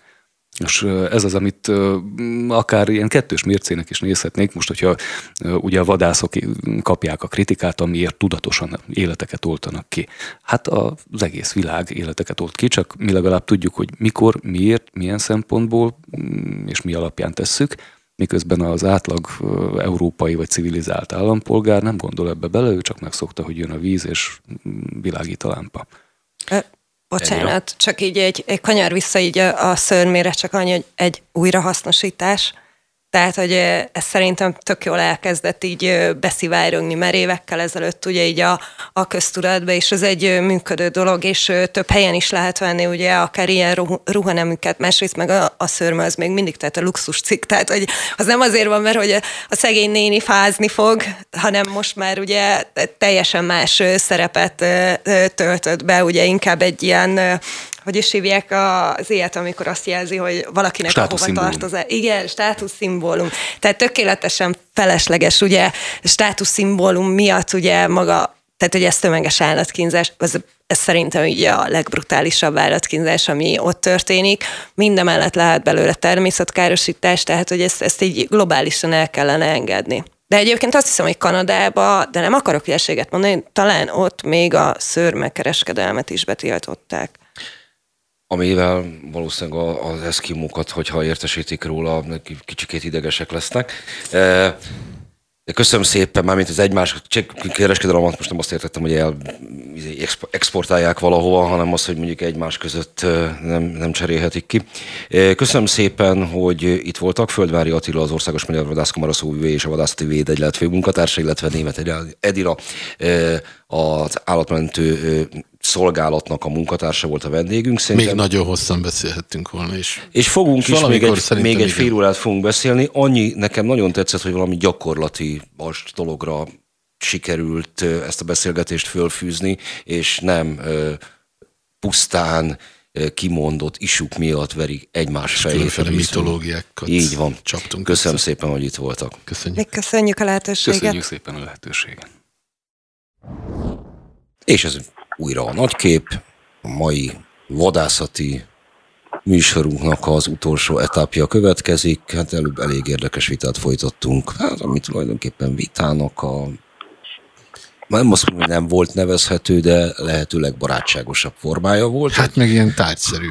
Igen, ami, vadász ami nem minden vitára jellemző. Igen, hogy vadász és vegán között kicsikét elkerültük a nagy elméleti kérdéseket, mert egyébként ez a viták megoldásának, vagy legalábbis valamiféle konklúzióra való kifuttatásának egy módja lenne, hogy akkor ezt mondjuk valamilyen gyakorlati alapon erről próbáljuk a, megközelíteni. Erről a Dr. Bubó rajzfilmek végén közölt ilyen elmés orvosi konklúziók jutnak, jutnak eszembe, hogy az elvi viták megoldásának az egyik lehetséges megoldás az elvi viták Esküszöm, hogy nem, nem beszéltük meg, de ugye a Dr. Bubóban van a főcím dalában a nem, nem segíthet rajta csak a pszichológus, és a következő vendégünk Kővári Zoltán, klinikai szakpszichológus, az ELTE habilitált docens. Jó napot kívánok!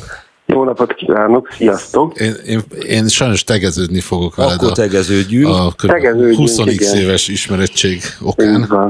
Akkor nézzük a, az ember-állat együttélés pszichológiáját. Na, kellően nagy ívű felvezetés volt a nélkül. Dr. Bubótól a, Dr. Bubótól a pszichológia. Dr. Bubó egyébként Freudról lett mintázva. Na jó, akkor ezt beszéljük Én erről meg röviden. írtam egy cikket még x éve.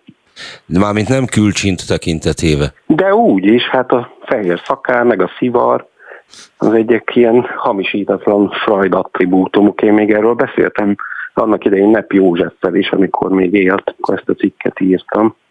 És hát a Dr. Bubul az tele van ilyen pszichoanalitikus vonatkozásokkal, amikor a részeges disznót a szopós malac koráról kérdezgeti a Dr. Bubó. Ezek ilyen nagyon nagy megfejtések. Na, akkor nézzük a pszichológiáját ennek. Állat az ember, ember Ragadjuk az el mit a, a, a különböző antropomorf mesefigurák. Mit látunk mi bele az állatokban? Miért tud felkavarni egy ország közvéleményét egy Magyarországra kóborolt farkasnak a lelövése például a kokáért? Én azt gondolom, hogy a lelkünk mélyén nagyon erős azonosságot érzünk az állatokkal, participációnak is nevezhetjük ezt, és hogyha nagyon mélyre megyünk a dolognak, akkor én nagyon szívesen használnám Theodor Rosszák fogalmát, aki az ökopszichológiát megalapította a 90-es években, és azt mondja, hogy a tudattalanunk legmélyebb réte az az ökológiai tudattalan, ami tulajdonképpen egy ilyen vele született filogenetikusan kialakított potenciál a természettel való kapcsolat megteremtésére, és ennek a megnyilvánulásait abszolút meg lehet figyelni gyerekkorban, amikor a gyerekek spontán és nagyon mély kapcsolatot alakítanak ki az állatokkal, és azonosítják magukat velük, és sokkal mélyebben megközelíthetők mondjuk pszichológiailag is az állatokon keresztül, mert egy nagyon híres pszichológiai teszt a gyermek appercepciós teszt az állat szituációkat ábrázol például, és hát aztán ezeket sok tekintetben sikeresen kineveljük ezeket az attitűdeket a gyerekekből, és a technikai világ iránt orientáljuk őket, nem, szerencsére nem mindenkinél sikerül ez, és aztán azt mondja rosszak, hogy ez a, ez a készség, vagy ez a fogékonyság, ez így lesüllyed a tudattalan, és ez lesz a, ez lesz a ökológiai tudattalan, és úgy tűnik, hogy amikor így meglátjuk egy állatba így a sorstársunknak, akkor valami megrezdül bennünk, és beindulnak az ezzel kapcsolatos érzelmi reakciók, úgyhogy én ezt nagyon normális és nagyon emberi dolognak tartom. Tehát akkor az állati dolog az mélyen emberi. Mit éltünk Igen, át igen, itt igen. a farkassal kapcsolatban? Kivel azonosítjuk ott magunkat? Az áldozat Hát önmagában? ugye ennek a falkasnak volt egy története, tehát hogy, hogy a, az emberi pszichikumban a történetiség, a narratíva az egy nagyon fontos dolog, ugye a gyerekkori meséléstől kezdve egészen felnőtt korunkig, hogy minden történetbe van ágyazódva, és amikor valaminek vagy valakinek a történetét megismerjük, ugye a farkasnak az útját heteken keresztül nyomon lehetett követni, és kialakultak szerintem sok mindenkiben ezzel kapcsolatban ilyen, ilyen mély bevonódások, tehát hogy a legáltuk a sorsát ennek az állatnak, tehát nem egyszerűen csak egy kimerevített képet láttunk róla, hanem az ő fejlődés történetét láttuk, aminek aztán egy ilyen nagyon drasztikus vége lett, és hát nem akarok túlzásokba esni, de hát ugye a görög tragédiák óta ezek az ilyen balvégzetű történetek nagyon mélyen meg tudják mozgatni az embert, és hát ugye, ha itt van bennünk ez a participációs vagy azonosulási készség, akkor érthető a felháborodás és a gyász ezzel kapcsolatban. Nem egészen a pszichológia tárgyköre, bár részint az is, ugye ez a nemzetkarakterológia, meg, meg, meg nemzeti lélektan, vagy ilyesmi, ezek mindig ilyen nagyon vékony jég, meg, Aha. meg ilyen, ilyen, ilyen zavaros vidék ide ezeken a területeken bolyongani, de csomószor a, főleg a közösségi médiában elhangzottak olyan érvelések, hogy na, na Magyarországon, na ilyenek vagyunk. Aha. hogy neked ez mit mondott ez a fajta diskurzus?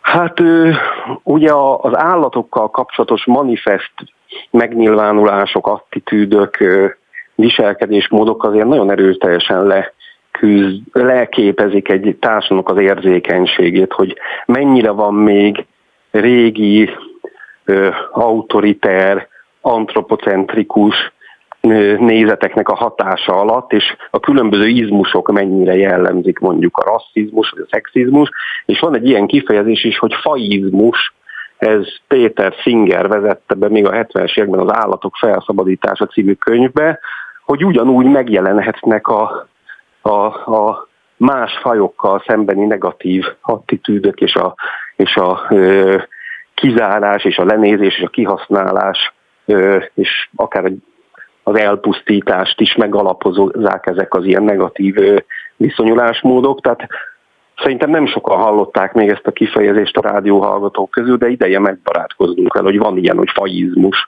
És hát a különböző, a társadalom fejlődtségétől függ az, hogy ezek a, az izmusok, meg az ahhoz kapcsolódó kirekesztések, azok mennyire uralják a társadalmi diskurzust. Úgyhogy én nem mondanám azt, hogy ez ilyen magyar sajátosság, de hogy azért egy társadalmat sokban jellemez az, hogy hogyan viszonyul az állatokhoz, és mennyire ha a látja. ha a pincér közben szólt, én sem mondanám egyébként. Igen. De hogy egyébként ez mennyire jellemző, általában mennyire a modernitás, mennyire az európai, vagy mennyire egy modern, Ö. ilyen európai típus, vagy nyugati típus társadalomnak a problémája ez. Én azt gondolom, hogy igen, igen, ez benne van egy, a, nagyon mélyen sajnos a, a nyugati gondolkodásban, tehát most itt a természeti népeknek az állatokhoz való viszonyát, azt szerintem abban nem menjünk bele, de az biztos, hogy, hogy a középkortól, újkortól kezdve azért nagyon erőteljesen megjelenik és jelen van ez az ember, mint a teremtés koronája narratíva, és hát ugye az, hogy a, az ember az mennyire felsőbbrendű, mint az állat, és megjelenik olyan nagy gondolkodóknál is, mint Descartes, aki egyszerűen gépeknek látta az állatokat, és hát azért ez a fajta ilyen antropocentrikus és fajista beállítódás, az szerintem az e, a nyugati gondolkodás egészen a 20. századig nagyon alaposan, tehát ez nagyon mélyen benne volt, és hát azt látom, hogy most a ilyen kialakuló új érzékenység, ami a klímaváltozással is szerintem mélyen összefügg, az kezdi dekonstruálni alapvetően ezeket a, ezeket a viszonyulásmódokat, és, és azt gondolom, hogy, hogy ennek a jele is lehet az, hogy, hogy új, újfajta viszonyulásmódot alakítunk ki az állatokhoz.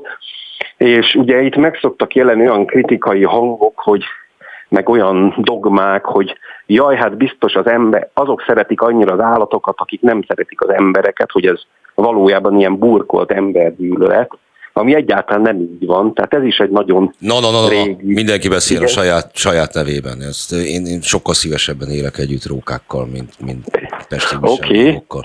Jó, én most csak kutatásokra szeretnék hivatkozni, Ugye ez a, ez, ez a dogma vagy előítélet, ez nagyon régóta létezik, de egészen a 80-as évekig ezzel kapcsolatban nem voltak empirikus kutatások, tehát az állat-ember kapcsolatnak az empirikus kutatása pszichológiai szempontból az csak a 80-as évekbe kezdődött el, és hát bizony azt találták, hogy az, aki szereti az állatokat, az éppen, hogy az embereket is alapvetően jobban szereti, mert hogy ez egy általános attitűd, egy biofil beállítódású attitűdnek a része. Tehát a minden élőnek a szeretet. Az már más dolog, hogy vannak emberek, akik nem annyira rokonszembesek, de nem lehet azt mondani, hogy a állatok iránti fokozatot szeretet az egyértelműen az ember ellenességnek, vagy az ember illetnek a kifejezése. Tehát, hogy ezt el kell felejteni. Mint ahogy, bocsánat, még azt is, hogy ha túl sok empátiát mutatunk az állatok felé, akkor nem marad elég az emberek felé. Tehát ez, ez, ez is alapvetően egy dogmatikus előítélet. Nem lehet, hogy itt az ősidőktől fogva két nagyon ellentétes beállítódott cságú embercsoport él egymással párhuzamosan, egymást meg nem értve. Említetted de Descartot, ahogy gépnek fogja fel az állatot, de hát Igen. nyilvánvalóan valószínűleg nem nagyon lehetett más a villanyménye annak az ősembernek sem, aki először bunkózott le egy másik élőlényt azért, hogy megegye, és ez így tovább. Miközben az ókortól kezdve vannak megható meséink, ember-állat együttélésről, mindegyik ilyen népmesében, mitológiákban előkerülnek, ugye Romulus és Rémus, az embert megmentő Aha. állatok. Ö, hát én azt gondolom, hogy itt alapvetően a differenciált hozzáállás az, ami nagyon fontos. Tehát például, amikor elítéljük a, a trófeavadászatot, akkor alapvetően nem azt mondjuk, hogy semmilyen vadászatra nincs szükség, bár én azt mondom, hogy az állatokat nem kell megölni egyáltalán, de hogy azért itt, amikor a trófea vadászatot azt a erdőgazdasághoz kapcsolódó tevékenységgel nem tesszük egyenlővé, ami, és hát amit mondasz, ugye azt meg lehet úgy fogadni, hogy van, akik társat látnak az állatba, valakik pedig valamiféle elpusztítandó, vagy kihasználandó, vagy leuralandó valamit, és azt gondolom, hogy a kultúrált húsfogyasztás az egyáltalán nem egyenlő azzal, mint amikor valaki pusztán élvezetből fordul az állatokkal szembe. Ha már itt tartunk, ugye van az a kép, amikor terítékre rakják a vadat, ugye vadász után kirakják Igen. a megölt állatokat, hogy az egyébként az miről beszél, miről mesél? Ö, gondolom, hogy itt is különböző vadászat típusok vannak. Itt most elsősorban, ami az utóbbi években ilyen nagy felhorkanásokat eredményezett, az kifejezetten a, a, a trófeavadászat, uh-huh. és ezt elsősorban a 2015-ben, amikor lelőtték Zimbabvében a Cecil nevű oroszlánt, ami mindenkinek a kedvence volt, és egy, egy őrült amerikai trófeavadász lelőtte, akkor kezdtek nagyon koncentráltan ezzel foglalkozni, és például csináltak olyanokat, hogy számítógépesen elemezték azokat a szelfiket, amiket a trófeavadászok a lelőtt állatokkal csináltak, és azt találták, hogy minél nagyobb volt az elejtett állat, annál szélesebb volt a, a vigyor az arcukon, és hát ugye ez azt az összefüggés mutatja, hogy itt pusztán élvezetből történő vadászatról van szó, gyilkosságról van szó, és hát ugye aztán az elvezetett egészen olyan kutatásokig, ami ehhez kapcsolódó bűnügyöknél merült föl, hogy megnézték, hogy van-e valami jellegzetes személyiség háttér a trófeavadászat esetében, és hát bizony azt találták, hogy ugyanúgy megtalálható a szenvedélyes trófeavadászat hátterében az úgynevezett sötét triász, ugye a narcizmus, a pszichopátia és a makiavelizmus, mint például az erőszakos bűnelkövetőknél. És hát azért vannak olyan radikális nézetek, ami szerint a trófea vadászat az gyakorlatilag egyfajta sorozatgyilkosságnak tekinthető, mert ott is pusztán élvezetből folyamatosan egyre precízebben és tulajdonképpen megállíthatatlanul zajlik a, az áldozatoknak a, az elejtése, úgyhogy mondom, ez olyan körülbelül 8-10 éve nagyon a közfigyelemnek a középpontjába került, és most már jelent meg egy komplet könyv is a trófeavadászatnak a pszichológiai vonatkozásairól. Hadd vitatkozzak egy kicsit. Egyébként ezt úgy fogom tenni, hogy messze menőkig egyetértek a trófeavadászat megítélésével, de hogy ennek az alapja az, hogy ez honnan alakult ki, az nem feltétlenül narcizmus vagy machiavellizmus, hanem a személyes bátorságnak a mutatása, ameddig a vadászathoz ez kell.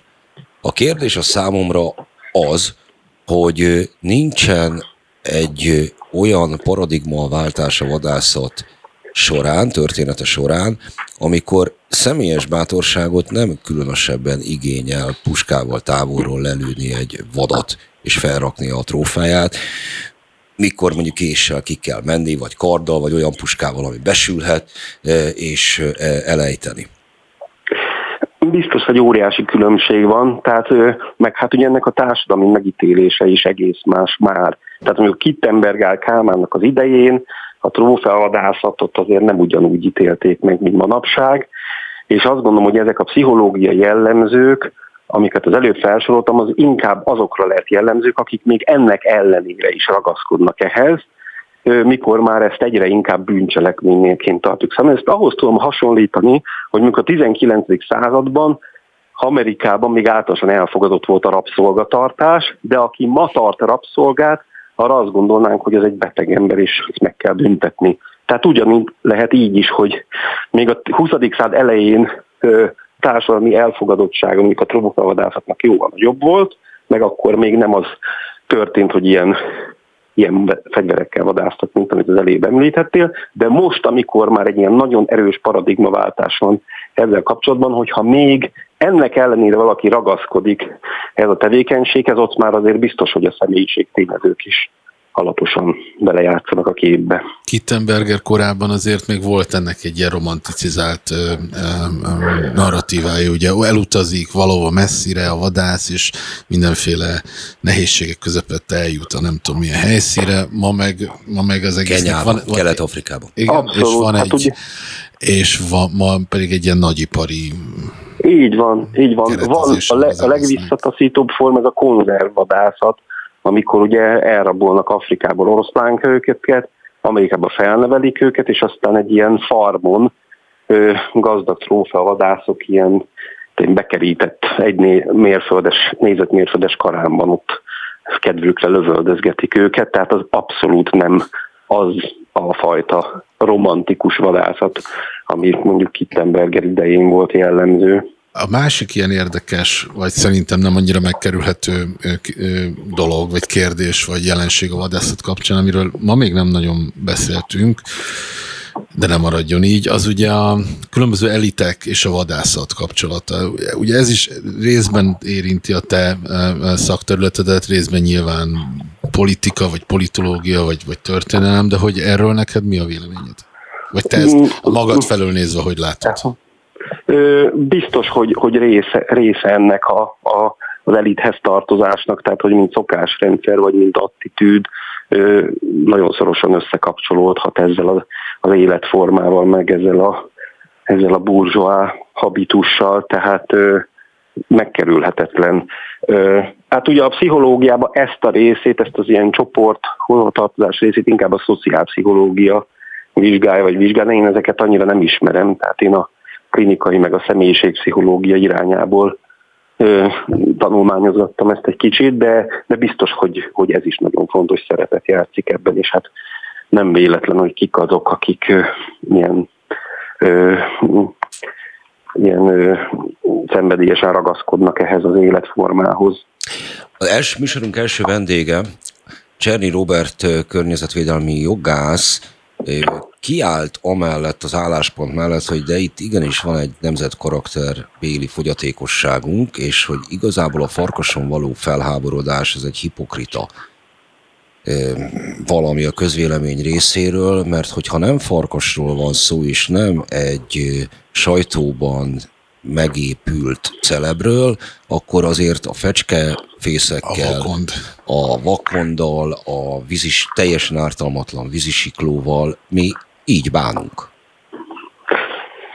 Biztos, hogy vannak, akik így bánnak vele sajnos, de azért mindenféle ilyen természetpusztítás és állatok elleni kegyetlenség, például a Facebookon, különböző csoportokon azért elég nagy visszhangot szokott kelteni, nem ekkorát, mint ez a farkas ügy, de például amikor pár éve purhabbal befújták a gyurgyalagoknak a költő üregét, erre emlékszem, vagy bármilyen hasonló, vagy akár amikor valaki kutyákkal kegyetlenkedik, azért általában mindig szokott valamiféle vízhangja lenni. És néha nagyon és... kegyetlen egyébként, tehát azért látjuk ilyen Facebookos threadekbe, csoportokban, hogy, hogy, hogy egészen elképesztően, hát hogy mondjam, vad reakciók tudnak erre lenni. Ezt hogy látod egyébként? Ö, igen, tehát biztos, hogy van egy spektruma ezeknek a reakcióknak a közönytől a, a bosszú, véres bosszú szomig.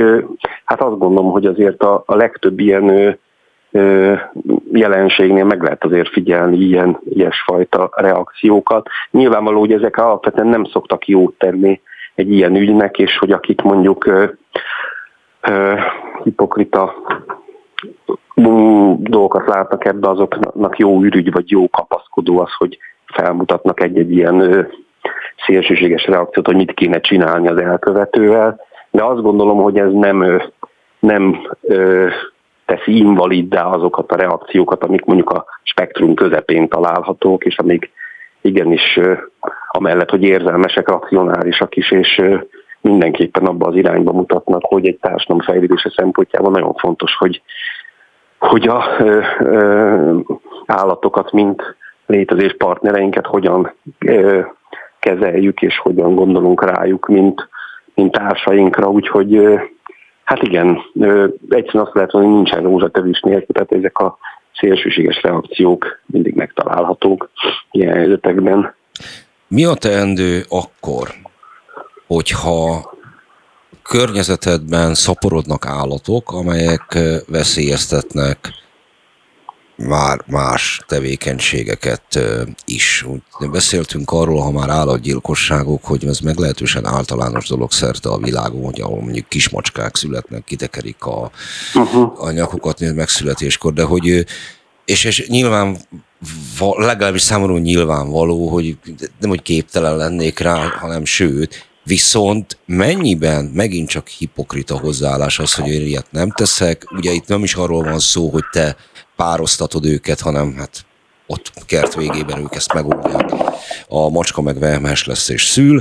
E, hogy igazából csak elodázása a problémának, a kis, uh-huh. kismacskának nem ott tekerik ki a nyakát, meg úgyis el fog pusztulni uh-huh. két hét Hát szerintem a legfontosabb itt a felelős állattartás. Tehát, hogy ezért a legtöbb ilyen állat esetében ö, létezik az ivartalanítás, tehát hogy aki, aki felelősen és előrelát módon tart állatot, az fel van erre készülve, és, és már nem a következményekkel szembesül, tehát ez az egyik.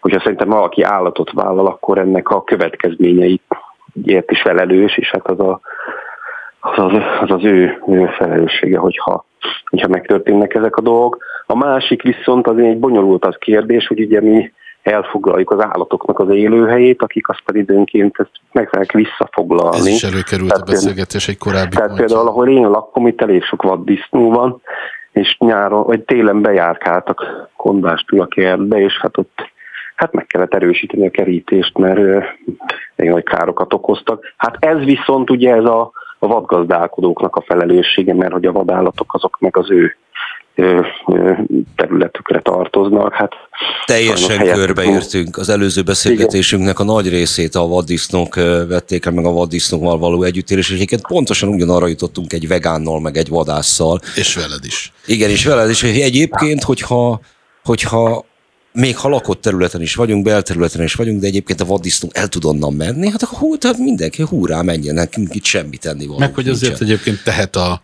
bárhol élő ember, hogy... hogy... Hogy ne jöjjön oda és túrja fel a Így van. Aha. Nagyon szépen Igen. köszönjük Kővári Zoltánnak a beszélgetést, nagyon kis komplex pepecadás volt ez e, a vadászatról, ennek etikai, pszichológiai, gazdasági és egyéb kérdéseiről is. Ez volt Köszönöm a kép. Kővári Zoltánnak köszönöm még egyszer, itt volt Német Robert a Hont Andrással, és Toró Nikolett volt a szerkesztő ezúttal.